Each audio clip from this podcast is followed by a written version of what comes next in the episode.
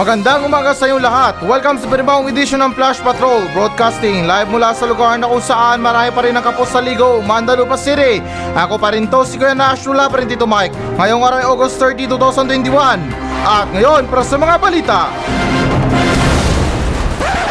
Ah, ops, pero bago ang lahat, um, explain ko lang sa inyo kung bakit na bigla ko nawala ng ilang linggo. Kasi yun na nga, isang malungkot na balita ang dumating sa akin. na este isang malungkot pala na karamdaman na ako po ay nag-positive sa Almoranas.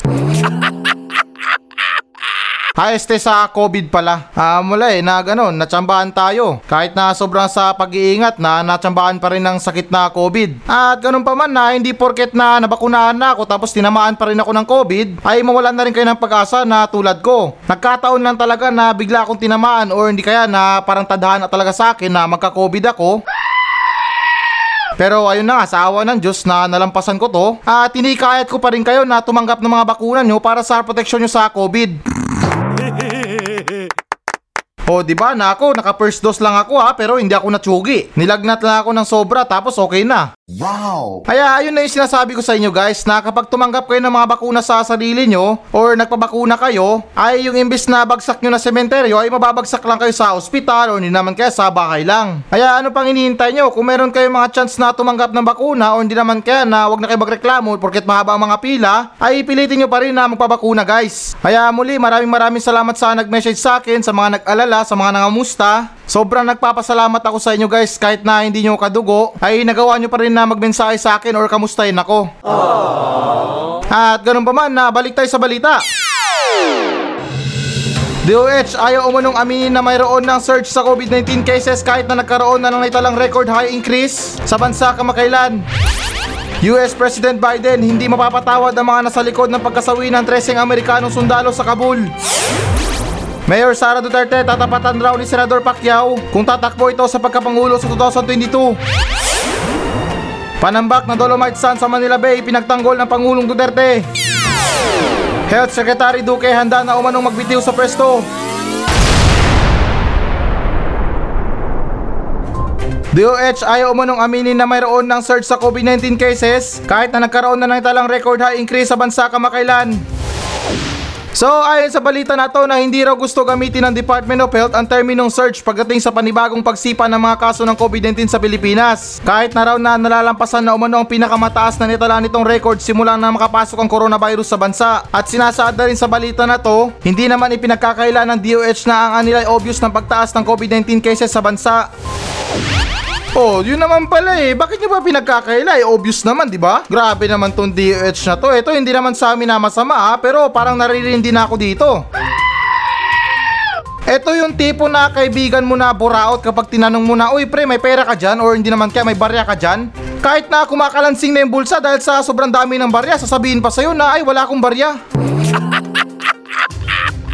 Kumbaga na parang buraot na hindi mo maintindihan. Eto ulitin ko lang talaga, hindi naman talaga sa amin na masama. Pero yung para sa akin lang ay sana maging patas sila sa mga tao or kung hindi naman kaya na maging transparent sila since na sinabi naman nila na obvious naman yung mga pagtaas ng kaso, eh maging tapat na lang sila na oy, ayan na, yung kaso natin isang milyon na, bukas dalawang milyon. Pag hindi pa kayo tumigil sa mga kalokohan nyo, magiging 10 milyon to. Oh, di ba? O, di ba? Transparent lang, magpakatuto tayo sa mga Pilipino. Since na para sa akin, ganyan naman yung mga trabaho nyo, yung mga pinagtatakpan nyo, yung mga kapalpakan nyo. Linawin ko para sa akin lang ha, na yung ganyan, yung mga pangatrabaho nila na palpak, pinagtatakpan nila always. Ay isa naman lang na magbago na kayo, maging tapat na kayo sa mga Pilipino. Wala naman sigurong problema kung maging tapat tayo, di ba? Aminin natin kung yung mga problema, kung yung mga kaso sa araw-araw. Pero guys, ito may iba tayo ha. Parang hinala ko dito na itong pandemya sa Pilipinas nagiging negosyo na. May mga memes din kasi na mga kumakalat. Ewan ko lang kung totoo to. Na kung saan na yung isang pasyente kumonsulta sa doktor. Pag sabi na, Dok, parang medyo nahihilo ako. Sabay tanong naman ng doktor, may PhilHealth ka? Tapos sabi naman ng pasyente, Opo, Dok, meron ako. Ay, alam ko na, may COVID ka. O, di ba yung mga ganyan? Bakit nyo parang, parang, pinap, ano, para sa akin, parang ginagawa nyo ng negosyo eh. Linawin ko na para sa akin lang naman, hindi naman talaga sa pinagbibintangan, parang opinion ko lang ba yung mga sinasabi ko or mga parang iniisip ko. Kasi ito, tulad nito, nagpositive ako sa COVID. Nag-quarantine ako ng ilang araw dito sa radio station. Maya-maya, nalaman ng barangay namin, tinawagan ako. Alam niyo unang tinanong sa akin, may PhilHealth po kayo? O, di ba? Sino ba naman ang hindi mapabad trip? Imbis na yung unang tanongin nila sa akin, Sir, kamusta ka na? Buhay ka pa ba? Humihinga ka pa? Doon lang ako na bad trip na imbis na kamustahin nila ako ay hiningi nila agad yung PhilHealth number ko. Hindi ko alam kung para saan yun pero inisip ko na lang na siguro kung sakali na nagkaroon ako ng malala or what I mean na lumala yung sakit ko ay may liligtas ako ng PhilHealth. Pero ewan ko lang, baka naman nailista nila sa mga listahan ng COVID. Eh alam nyo na, yung mga balibalita, kinokolekta lahat ng mga mayroong PhilHealth. Tapos yung mga sinasabi nila, binabagsakan ng pondo yung mga taong mayroong COVID. Pero yung pondo na yun, diretso sa bulsa.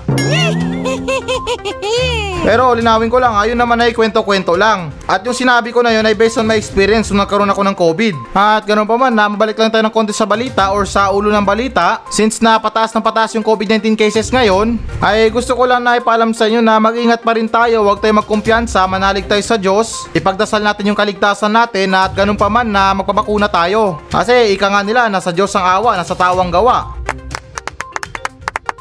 Paano kayo liligtas ng Diyos? Eh, bakuna, wala ka. Pa, Paano yun? Dasal lang dasal lang tayo pero hindi tayo nagpabakuna. Parang gusto yata maglakad sa labas nang walang face mask tapos kapag mayroong virus na lumapit sa'yo, hipa ng Panginoon. Sunod naman tayo na balita. US President Biden hindi mapapatawad ang mga nasa likod ng pagkasawi ng 13 Amerikanong sundalo sa Kabul. So ayon sa balita na to, nanindigan pa rin si US President Joe Biden sa pagpapawi ng kanyang mga Amerikanong tropa mula sa Afghanistan sa kabila ng kamakailan lang na naganap na suicide attack sa may Kabul International Airport na siyang kumitil sa buhay ng ilang sibilyan at labing tatlong Amerikanong sundalo. At sinasaad na rin sa balita na to, nilinaw naman ni Biden na patuloy umanong susubukan ng Amerika na tulungan ang mga alyansa nilang taga-Afghanistan na lumikas kahit pa matapos ang deadline ng pagpapaalis sa bansa sa ika-31 ng Agosto. Ano ba to pinagsasabi ni Joe Biden sa sarili niya? Ito hindi naman sa amin na masama kung sinasabi niya na hindi niya mapapatawad ang mga tao na sa likod ng mga suicide attack na yan. Para sa akin kung meron man dapat nasisihin dito ay yun na yung sarili niya. Anong ginagawa ng mga sundalong Amerikano dyan sa Afghanistan? Eh hindi naman nila bansa yan. Okay lang sana kung sa bansa nila nangyari yan. Eh malamang hindi sila taga-Afghanistan. What I mean na itong mga sundalong Amerikano hindi naman itong mga taga-Afghanistan. Kaya malaki din ang posibilidad na mayroong mangyaring masama sa kanila sa ibang bansa. Pati ito guys ha, iba tayo ha. Alam ko naman na sundalo sila, meron silang mission. Eh wala tayong magagawa dyan, yan yung trabaho nila, yan ang mga mission nila. Sasabak sila sa gera, sa mga matinding labanan. Eh ika nga ng iba kapag nagsundalo yung isang tao, yung isang paa niya nasa hukay na. Kaya yung para sa akin, sa mga magigiting na sundalo, eh yung para sa akin na alam naman siguro nila na kung anong pwede mangyari sa kanila sa gitna ng mga ganyang labanan. Or what I mean sa gitna ng mga mission nila. Wala ka naman nagsundalo ka tapos namatay ka sa online sabong. Pero ganun pa man, na yun na nga, yung para sa akin lang na kung meron man tayong dapat sisihin dito, ay ulitin ko na para sa akin lang ha, na yung dapat nasisihin dito, ay walang iba kundi yung presidente nila. Mga Amerikanong sundalo yan, anong ginagawa sa ibang bansa? Alam ko naman or naintindihan ko naman na may kaalyansa sila or meron silang kaalyansa dyan sa Afghanistan. Eh ngayon may pandemic tayo. Mahirap gumala sa labas. Karamihan nga sa mga transaksyon ngayon online na. Ba't hindi na lang kaya sila nag-online alyansa? Oh, di ba? At least wala pang nasawi. Pati ito, idagdag ko lang talaga. Alam ko naman talaga na meron talagang trabaho or mission yung mga sundalo natin. Pero para sa akin, yan lang talaga nagpapa-worse sa nangyayari. Alam nyo guys, kung walang sundalo sa isang lugar, wala naman sigurong gulo na mangyayari. Para sa akin, kaya lang siguro nagkagulo yung Afghanistan na yan. Kasi yun na nga, yung bansang Amerika, padala ng padala ng mga sundalo nila para makipaggera doon. Hindi ko lang alam kung anong mission nila sa Afghanistan. Kasi kung titingnan natin sa mapa, napakalayo ng Amerika sa Afghanistan. Eh, tingin ko para sa akin na yung Amerika lang naman ang gumagawa ng ganyan. Sa pagkakaalam ko lang ha, kasi isipin nyo guys ha, bakit ka magpapadala ng mga sundalo mo sa ibang bansa para makipaggera? Maswerte na nga ang bansang Amerika, wala silang mga terorista. What I mean na walang namumugad na terorista sa bansa nila. Eh para sa akin lang, kung hindi sila nakikialam sa mga ibang bansa, masarap ang buhay ng mga sundalo dyan. Kasi yun na nga, yung bansang Amerika walang terorista na namumugad. Kaya iniisip ko na ganyan na baka board yung Amerika? Yung tipo na walang makalaban kaya nagpadala ng mga sundalo sa ibang bansa?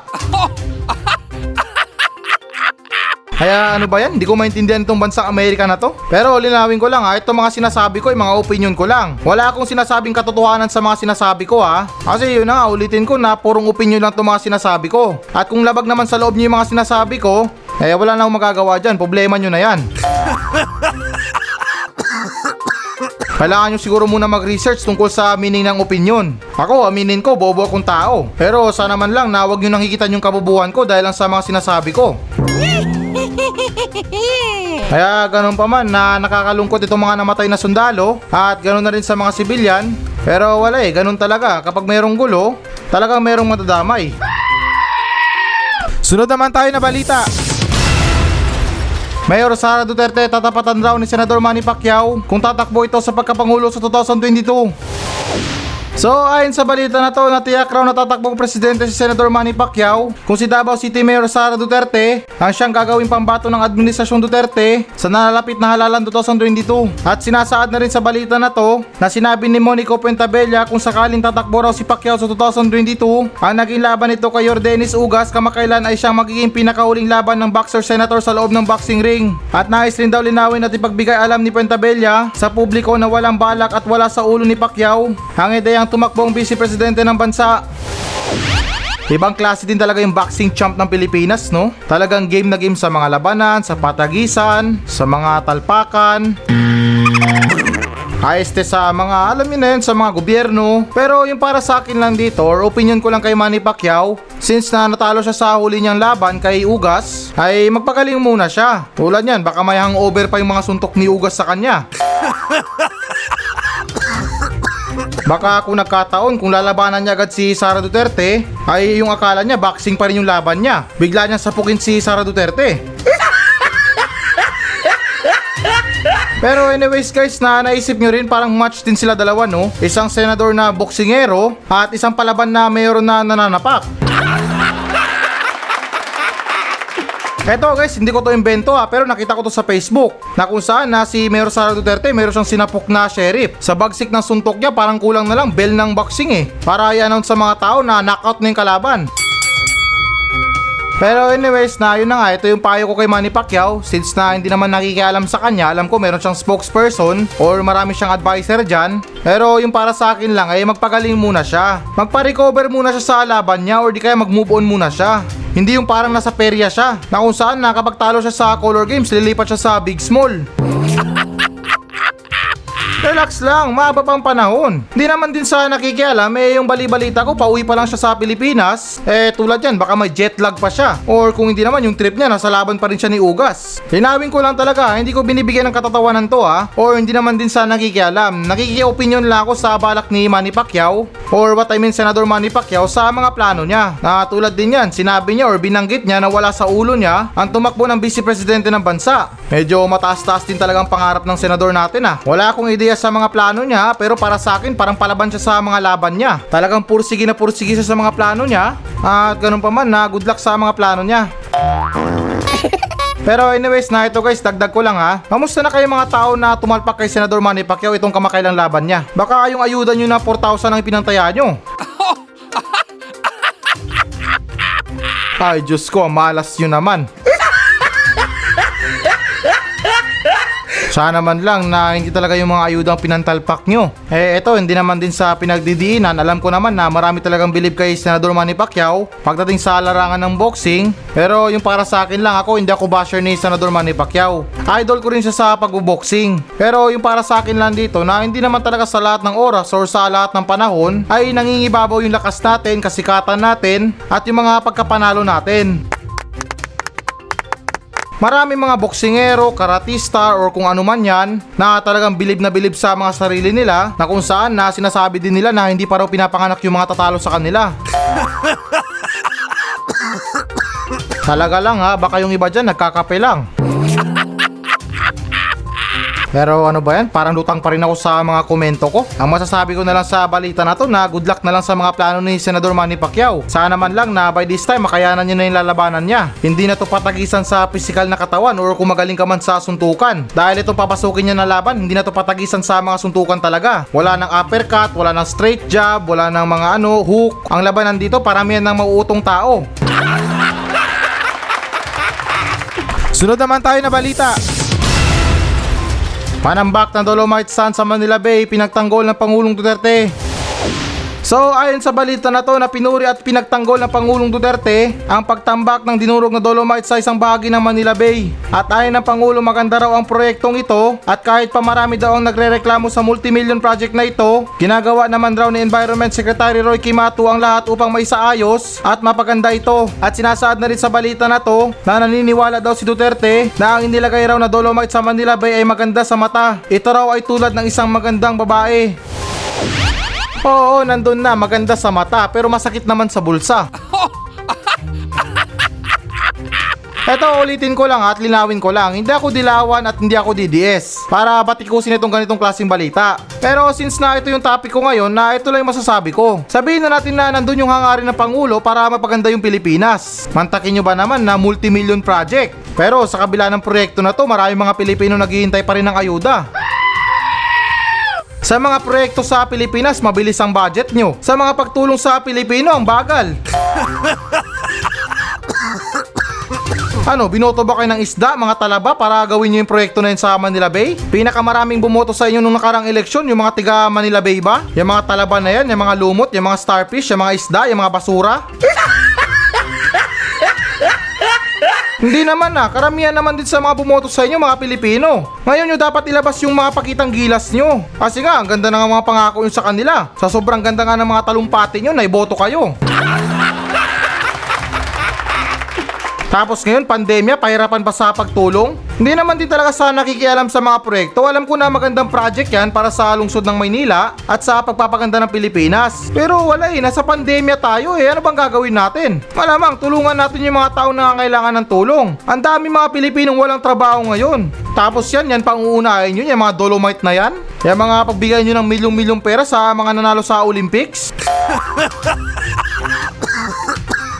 Eto, excuse lang ha, hindi ko sinasagasaan yung mga atleta natin. Pero kung tatanungin nyo ako kung anong naiambag ng mga Pilipino dito sa Pilipinas, wala. Binoto lang naman kayo para maupo kayo sa pwesto. Tapos hindi sila paglilingkuran? Ay, sarap nyo sampalin ng tilapia. Yan lang talaga yung dinadaing ko sa mga nangyayari ngayon. Linawin ko lang talaga, walang problema sa pagpapaganda ng Pilipinas dahil ako pabor ako dyan. Pero sa gitna ng problema natin ngayon sa pandemya, inuuna pa ba natin yan? Hindi naman pwedeng isahin yung Dolomite Sun na yan. Bakit? Pwede bang kainin ng mga Pilipino yan? Or mga residente sa Metro Manila? 'Di ba? Wala. Milyon-milyon ang tinatambak nyo dyan pero sa mga ayuda ng mga Pilipino, mahirap. Patayimin na magbigay ng tulong. Tapos na yung iba ay sinisisi pa sa mga Pilipino yung mga pagkalat ng virus. Eh malamang sa mga katulad ko din na ibang Pilipino. Hindi naman pareho yung estado ng buhay natin sa mga taong mayayaman. Bakit? Pag kumain ba sila ng masarap, makakain din kami ng masarap? Pag busog ba sila sa araw na to, busog din ba kami? Pag sumahod ba sila ng libo-libo, sumasahod din kami ng ganyan? Tapos partida, kontrolado pa yung mga Pilipino ha. Bawal daw lumabas. Kaya yung point ko lang dito, eh bago natin linisin yung bansa natin or pagandahin yung bansa natin, make sure naman na natulungan din yung mga kawawang Pilipino sa bansa natin. Hindi yung panay pasikat lang tayo na, uy, ang ganda ng Pilipinas ngayon. Ano, para makapanghikayat ng turista? Eh, eto, no hard feelings. Para sa akin, yung tingin ko dyan sa Dolomite Beach na yan. Anong gagawin ng mga turista dyan? Baka gawin pa yung tambahay ng durugista. Sunod naman tayo na balita. Health Secretary Duque handa na umanong magbitiw sa pwesto. So ayon sa balita na to na nakahanda na raw si Health Secretary Francisco Duque na magbitiw sa pwesto sa sandaling masagot at malinaw niya na ang lahat ng issue na nakita ng COA patungkol sa bilyong-bilyong pondo ng DOH. At sinasaada rin sa balita na to, sinabi rin ni Duque na tinitiyak niya sa publiko na wala siyang anumang ibinulsang pondo ng DOH at itinuturing niyang isa sa kanyang iiwanang legacy sa bansa ang kanyang pagiging hepe ng DOH sa panahon ng napakabagsik at tila walang katapusang pandemya. Ayan kasi, puro batikos kay kay Duque. Hinaway nyo kasi siya eh. Kaya ayan tuloy, magbibitiw na siya sa pwesto. Ako guys, napanood ko yung kamakailan na pahayag niya dati sa ano sa Facebook ba yun or yung mga nag-viral na kung saan sinabi niya na winarak nyo kami. Tapos marami pa siyang sinasabi. Abay, linawin ko lang, wala akong kasalanan dyan, wala akong kinalaman ha. Baka pati ako idamay niya ako sa pagwarak sa DOH. Eh, wala naman ng kinalaman dyan. Baka yung mga bato ng kamatis, yun ang may kinalaman. Yun ang nangwarak ng DOH. Kasi sa nakita ko nag-viral na video dati sa Facebook, ang dami mga health workers na nambato ng kamatis sa tanggapan ng DOH. Baka sila yung tunay na salarin sa pagwarak ng DOH. Hindi yung kaming walang kaimik-imik dito tapos pagbibintakan kami. Pero ganun pa man guys, sa kabila ng pagbitiw ni Duque sa pwesto niya sa DOH, ako sa totoo lang nalulungkot ako para sa pagbitiw niya. Hindi naman din sa pinagbibintakan na korap siya ha. Linawin ko, hindi ko sinasabi na korap siya. Pero ilang mga Pilipino naghihinaing or nagrereklamo na korap daw si Duque. Sabihin na natin na nandun na yung issue na ganun sa mga korap na yan. Pero para sa akin, mas okay na yata na manatili si Duque sa pwesto niya. Kasi isipin nyo guys ha, kung papalitan or merong papalit kay Duque, hindi naman sa hinihiling pero parang magiging worse pa to eh. Eh kung sabihin natin or example lang ha, kung expert na si Duque sa larangan ng mga papetiks-petiks na pagkurap, linawin ko lang, example lang ha, mas lalo na yung papalit sa kanya eh hangul-hangul pa yan. Baka yung susunod na pondo para sa susunod na pandemya naubos na. Oh, di ba nakuha niyo yung punto ko? Kung nakuha niyo man, na pakibalik na lang sa akin. Hindi, joke lang na ito, seryoso na ha. Nangangamba lang talaga kasi ako kapag nagbitiw sa pwesto si Duque. Parang kahira lang yan sa mga sari-sari store. Or kung hindi naman kaya mga bantay sa sari-sari store. Eh, ito, excuse lang ha. Kung batikan na kayo sa mga kupitan, alam nyo na yung mga galawan dyan, alam nyo na yung mga technique para hindi kayo mabisto, eh nangangamba lang ako sa papalit na magbabantay. Baka mayat-mayat lahat ng bumibili diretso sa bulsa niya, hindi sa kaha. Partida, ubus pa yung soft drinks ha, tsaka mga chichirya. Pero ganun pa man na wala rin tayong magagawa kapag napatunayan ni Duque na wala siyang kasalanan, wala siyang ibinulsang pondo ng gobyerno, kung wala man siyang ibinulsa, pero yung para sa akin lang, kung wala man nakakita or wala man lang nakakaalam kung meron man siyang kinuha, linawin ko kung meron man siyang kinuha, eh yung Diyos na yung bahala sa kanya. Dahil ako naniniwala ako kung walang nakakita, pues dyan kayo nagkakamali. Marami nagtatanong kung natutulog ba ang Diyos. Pero paniniwala ko na hindi natutulog yan. 724, alerto sa mga tao yan.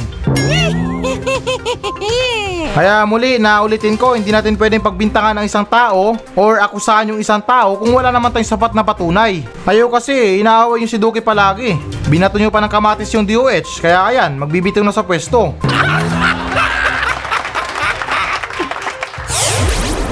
So, ito na pinakahihintay nyo guys. Magbabasa na tayo ng audience mail.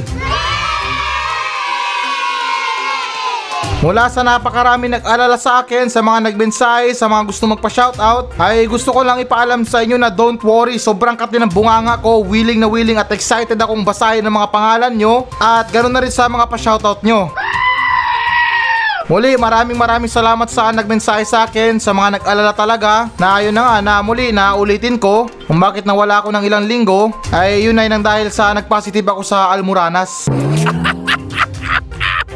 Te sa COVID-19 pala. Pero ngayon, don't worry, okay na ako, malakas na ako. Parang habagat lang yung dating sa akin ng COVID. Dahil yun na nga, dahil na rin sa tulong ng bakuna sa akin, ay hindi gaano malala yung tama sa akin ng COVID. Kaya pasensya na kayo guys kung medyo na nawala ako ng ilang linggo. Pero wag talaga kayo mag-alala, talagang babawi ako sa inyo, talagang patatawarin ko kayo, kahit corny, babanatan ko kayo.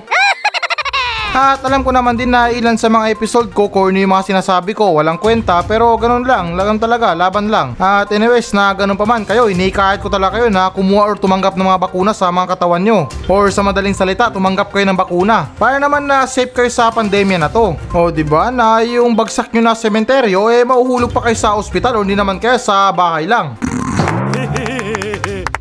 Ako, nag-quarantine lang ako ng ilang araw sa radio station na to. At salamat naman na ngayon gumaling na ako. So ngayon, basahin ko na yung top 3 na nagbensahe sa akin at ganoon na rin sa mga taon na nag-request ng pa-shoutout. At ngayon guys, magsimula tayo kay Juan Don Donila na parang tiga Lucena City to. Sinabi niya, good day brother Nash. Sa tuwing napapakinggan ko ang flash patrol mo, nakokontento ang araw ko. Nakokontento pala, nakokontento ang araw ko. Kasi kompleto rekado ang hatid mong balita at sadyang nakakaaliw. Kaya para sa akin ay mabuhay ka brother Nash. Hanggang gusto mo, more power sa'yo bro and go lang ng go. Ang tamaan ay sa pool, hehe. Yan ang mga tunay na mensahe para kay Kuya Nash. Tulad nito na sinabi niya mabuhay ka hanggang sa gusto ko. Parang si Enrile lang ah. Pero ganun pa man na maraming salamat sa pagmensahe sa akin Juan Don Donila ha Nais ko lang ipaalam sa'yo na always ka pa rin welcome na magmensahe sa akin At ganun din sa'yo, more power at go lang lang go Pero yun naman ay sa buhay lang, wag naman sa stoplight Baka kahit naka red light na, mag go ka pa rin At sunod naman tayo sa nagmensahe sa akin ay nagmula kay Ronel D. Gira Parang tangke di gira lang ah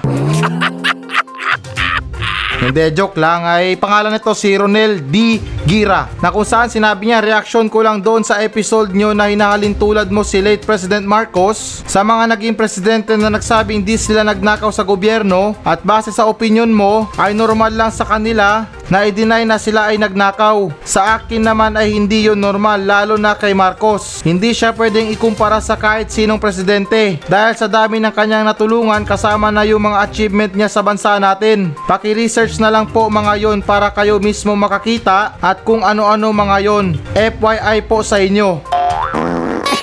Um, okay, so unang-una sa lahat, um, naintindihan ko yung sinasabi ni Ronel Digira. Pero relax ka lang, Ronnie Digira. Parang gusto mo yata kong girahin dito eh. Parang hindi mo yata naiintindihan yung programa ko. Kasi itong programa ko, hindi ko naman talaga na pinagdidiinan or nagsasabi ng totoo talaga or ako saan yung isang tao na nagnakaw siya or hindi naman kaya nangurap siya. Wala, wala akong sinasabi na ganun. Yung sa akin lang, katulad nyo, katulad nyo sa akin, katulad nyo, katulad ng mga alien, mga buisit. Nagbibigay lang ako ng mga opinion ko. Lahat naman tayo merong opinion sa mga nangyayari. Eh yung mga chismosa nga, anli opinion sa mga kapitbahay nila eh.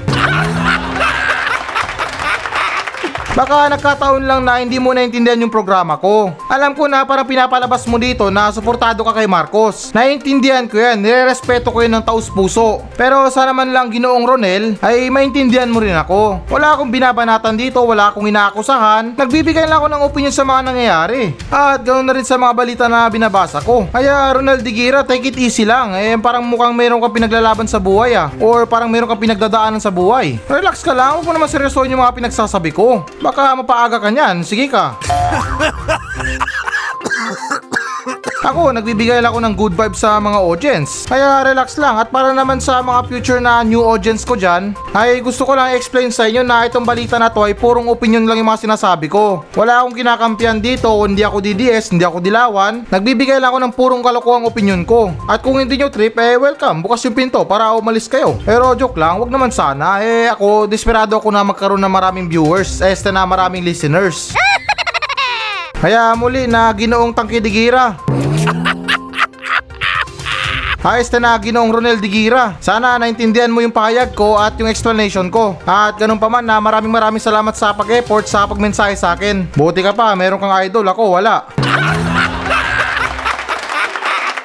At sunod naman tayo sa nagmensahe sa atin ay nagmula kay Jeremiah Tabangkura. Sinabi niya, Dear Paring Nash, gusto ko lang i-shoutout lahat ng taga Busing San Juan, El Deponso, Ilocos Sur. Especially kay Chris Cayley. Paring Nash, thanks sa malamig na pagtanggap sa akin dito. Namiss kita Paring Nash, ingat lagi lalo na sa mga sinasakyan mo. Thanks Paring Nash. Lalabs you, God bless. At dagdag niya na rin sa mensahe niya, Hi Paring Nash, kamusta ka na? Okay ka na ba? Miss na namin ang mga banat mo. Na COVID ka raw sabi ni DJ Joey ng Magic FM Bigan. Pagaling ka paring Nash, maraming nag-aabang sa'yo, God bless. Natatawa tuloy ako. Hindi ka rin chismoso paring Jeremiah ha? Talagang nakichismis ka pa kay DJ Joey ng Magic FM Bigan. Pero anyways na yun na, hindi ko na pinagkakaila na yun na, nag-positive ako sa COVID. Pero ulitin ko ng maraming beses na ngayon okay na ako, kaya ko na magtrabaho ulit. At gusto ko lang ipaalam sa'yo, paring Jeremiah, na maraming salamat sa pag-alala sa akin. At yun naman sa tinutukoy mo na mga abangers ko, or yung mga nag-aabang sa akin, ay paring Jeremiah, alam ko na yan. Alam ko naman na mayroon nagbabanta sa buhay ko ngayon. Pero okay lang, ganun talaga. Eh kung matsambahan niya ako dyan sa labas, na jackpot siya. Pero kung yun ay matsambahan niya ako, 724, alerto sungay ko. At ito habol ko lang sa nagmensahe sa atin ay nagmula kay Tris Pakatang. Eto, maganda rin yung mensahe niya sa akin last week. Sinabi niya, boss, napanood ko yung ad mo. Ah, yung ibig sabihin niya yung advertisement ko daw. Sobrang laking potential since nagbabalita ka, ba't di mo ituloy yung pagbibideo? Yung mga Pilipino kasi mas sanay sa may napapanood. Tuloy pa rin podcast pero sana may video content ka. Yung sa may CR nyo, solid yun, haha, marami na good vibes. Ah, munang-una sa lahat, ah, malaking shoutout sa iyo, Tris Pakatang ha. Ah, at yung tungkol naman sa nire-request mo sa akin na video ay don't worry. Hindi man ako sure pero itong within a month, baka magre-release din ako ng video. Kasi ngayon nagsasanay pa lang ako sa pagbibideo. Eh alam nyo naman, yung kuya Nash nyo mayayain sa camera. Pero ang tabayanan nyo ha, nagpupursige pa rin ako na matapos yung pag-iensayo ko sa pagbibideo dahil itong mga ilalabas ko na video ay tinatawag ko tong Flash Friday. Wow! Kaya take it easy lang, lalabas din niya yung mga video content ko. At ngayon pa lang na sinasabihan ko na kayo na huwag kayong masyak or mabigla sa itsura ko. Baka bigla kayo mag-comment or sabihin nyo na Kuya Nash, yung itsura mo, wala pang krimen, suspect na. Kaya muli maraming salamat sa pagmensahe sa akin, Tris Pakatang. Always welcome ka pa rin magmensahe sa akin. At aasahan ko tong sinabi mo na makiki-Spotify ka next week. At ngayon guys, quick shoutout tayo. Sa mga mababanggit na pangalan, please step forward. Hindi, joke lang na ito. Malaking shoutout kay John Joseph Gariando from Batangas City. Rob Salazar Eugenio ng Lawag, Ilocos Norte. Jonel Alagon ng Lucena City. Kukuli Alfilibini from Riyadh at sa mga poging Zug York. Parang tunog Dug York ha. Hindi, joke lang. Zug York. Vicente Bahado, Spotify listener natin, shoutout sa'yo. At wait, there's more, marami pa. Shoutout kay Watcher Sem Zaya. Sinabi niya, Idol Kuya Nash, pa shoutout ha. Kala ko di ka na babalik, muntik na makamove on. At shoutout din kay Okaong. Sinabi niya idol from Tugigaraw City, padere lang pagitan namin ng Magic FM station. Kahit pabiro yung mga komentaryo mo ay may laman. Kung matalinong tao ang nakikinig sa'yo, malamang tama lahat ang komentaryo mo. Haiste, malamang tama lahat ang komentaryo. Marayo pa ang mararating mo Nash. Kuya Ox na lang, ipa-shoutout mo ako. Salamat Nash. Yan yung mga mabibigat na comment. Kasi sa mga nangyayari ha, parang yung motivation ko sa sarili napupunta sa mga iba eh. Ako sa totoo lang guys ha, always ako nag-overthink kahit wala akong utak. Iniisip ko na hindi ako magtatagumpay sa programa ko, babagsak din ako, babalik si Tito Mike, babalik din ako sa pagiging gwardya. Yan yung mga always na iniisip ko, yung mga negative na sumusurround sa paligid ko. Kaya parang na-overwhelm ako kasi yung mga ibang tao pang nagsasabi ng mga motivation ko. Kaya maraming maraming salamat sa inyo. At continue tayo sa pa-shoutout ko. Malaking shoutout kay Ray R. Aquino. Remind ko lang sa'yo, hindi hot yung balita ko kundi maligam-gam lang. At ganon din shoutout kay Rogelio Poblete from Igig, Cagayan. At Nadia Lustre, sabi niya, Hoy, pa-shoutout kumigo Kuya Bash. Teka, sinong Kuya Bash? It's Kuya Nash, hindi Kuya Bash. Pero shoutout pa rin sa'yo, Nadia Lustre. At muli maraming salamat sa nagmensahe sa akin sa mga nagpapa-shoutout. Sobrang dami nyo, hindi ko kayo kinaya ngayon. Bukas na lang yung iba ha. Hindi na kinaya ng bunganga ko. Binabawi ko na yung sinabi ko kanina sa post ko na kung saan na sinabi ko na nangangati yung bunganga ko. Ngayon hindi na siya nangangati. Namamagana sa kaka-shoutout sa inyo.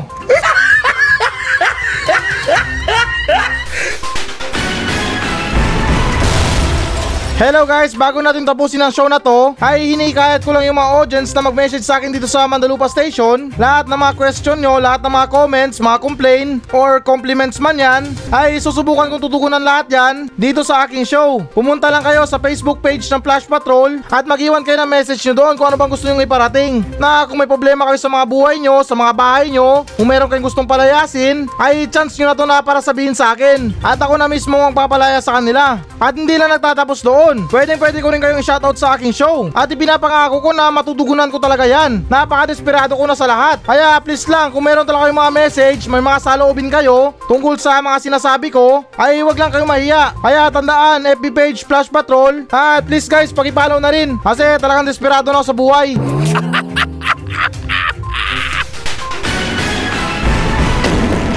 So yan muna mga balita ng Flash Patrol sa araw na to. Maraming salamat sa pakikinig. Ako pa rin to, si Kuya Nash. At maraming salamat ulit. Wala pa rin si Tito Mike. Masayang masaya ako. At goodbye!